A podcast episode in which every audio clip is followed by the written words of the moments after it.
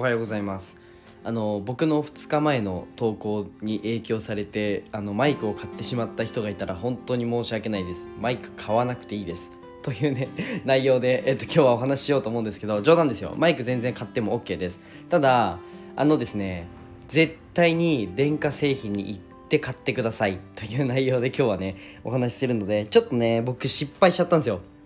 失敗したというかあのもう結論最初言っちゃいますね。あ今日風強いですね。結論先言いますね。あの不良品が届きました。マジっすか。マジっすか。不良品が届いちゃったんですよ。本当に。2万円ぐらいしたんですけどマイク。そう。2万円ぐらいしたんですけど不良品が届いちゃってあの iPhone と接続できないしなんなら PC の USB 用マイクなのでもともと PC で使うマイクだったんですよ。なのでまあスマホでつかないのはまあしょうがねえなと思って。あのまあコネクタはあるんですけどあのつかなくてあじゃあなんかうんとそういったねつなげるなんか電力とかそういう問題なのかなと思って電気屋さんに行ったら「このマイク壊れてます」って言われました。それについてちょっとお話をしたいと思います。えっと、スポンサーコールに入らさせていただきます。この放送は自分表現塾代表を小池真美子さんの提供でお送りします。えっと、まみこさんの公式 LINE 概要欄に貼っているんですけど、なんか親子の会話や子供への声かけについて、まあ、店員3名で、あの、ズームにて共有会をやっているそうなので、ぜひね、公式 LINE の方ポチってください。あの、本当に面白いです。はい。えっと、ぜひね、概要欄で見てほしいんですけど、あとね、その下に、きっと僕の公式 LINE もあるんですよ。で僕の公式 LINE では、まあ、声でマネタイズするため音声のねこのスタンド FM 音声の SNS でどうやって収益化するのとかどうやってマネタイズするのっていうポイントについてお話をしていますのでまとめていますのでぜひ友達になってやってくださいじゃあ今日は本題に入るんですけどえー、っとさすがにねマイクが壊れた残念っていうお話で終わるわけにはいかないので今日はねまあその Amazon の、えー、対応についてお話をしていきたいと思いますなんか基本的になんだろうな、うんと、大手とか、まあ、大きい企業企業とかなんだろうこういったじゃあ、うんと、クレームというかクレーム？クレームというか、まあ、不良品届いたのでクレームって言わないかもしれないんですけどこういったコールセンターといいますかまあ、うんと、電話つなげる時ってめちゃくちゃ時間かかるじゃないですか。で分かんないですよ Amazon もたまたま早い早かったのかもしれないんですけどなんかなるべくなるべく電話をかけないようにする企業ってたくさんあると思うんですよ。で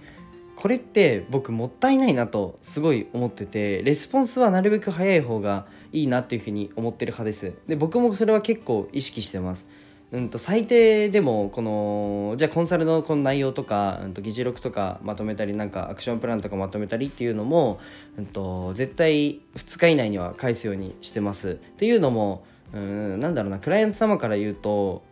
今今解決したいから電話するわけじゃないですか。うん。それですごいもう何時間も電話とかで待たされる場合ってまあシステム上しょうがないと思うんですけどあると思うんですね。けどその Amazon はあの秒で本当にすぐかかったんですよ、うん、で電話のボタンもしやすいしってなるとこのお客様のこの心情としてこの気持ちのメンタルの持ちようとしてはイライラポイントがたまらないんですね。なので逆にサービスのこの提供者側といいますかこのコールセンターで受ける側もきっとねあのあこの人怒ってないっていう状態から スタートがまあさすがに不良品なので怒怒る方多いと思うんですけどその怒ってないっていう状態で始まることが多いと思うのでこれはなんか、うんと、お客様側もサービス提供者側もあのいいんじゃないかなっていうふうに思います。ちなみに僕は、うんとそれこそじゃあ企業の方にあの営業に行かせてもらったりあとは、えー、なんかミーティングしましょうみたいな予定があった時はレスポンスはめちゃくちゃ早いです。めちゃくちゃ早くするようにしてます。というのもなんだろうな。今日のじゃあ今日のミーティングが11時にあってああるとしたら絶対に朝に僕リマインドするんですね。今日何時からあのミーティングやりますみたいな感じで、うん、特にあのまだクライアント様になってないこの状態の方なんかは特にあの行うようにしてます。まあ、クライアント様になった方はもうあのなんだろうな準備してるというかもう慣れてるので何でしょう、うん、次にこの時間にやるねっていうのをもう電話でお伝えして大体決まるのでリマインドっていうのはあまりお互いねもう認識してるのしないんですけど初めて喋る人ってどんな方かわからないのでもしかしたら遅刻してしまう方なのかもしれないと思うとリマインドを必ずするようにしてます。そっちの方がね多分お互い気持ちいいんですよね。うんうん。なんか今回の一件で すごいうまくこいつまとめたなって思う方いると思うんですけど そうなんですよ。うまくまとめてるんですよ。何も見てないで今アドリブで喋ってるんですけどなんかそのマイクですね。あの皆さん是非ね電化製品に行って買ってください。あのめちゃくちゃ当たり前のことを今引き伸ばして言ってるんですけどあの電化製品はオンラインで買っちゃダメです。その場でもう買ってその場でちゃんとねなんか使えるかとか試して、まあ、買う、まあ、マイクだと箱から出せないとかあるかもしれないんですけどまあねなるべく店舗に行った方がいいんじゃないかなっていうふうに思います。結構ねショックでした。あのー、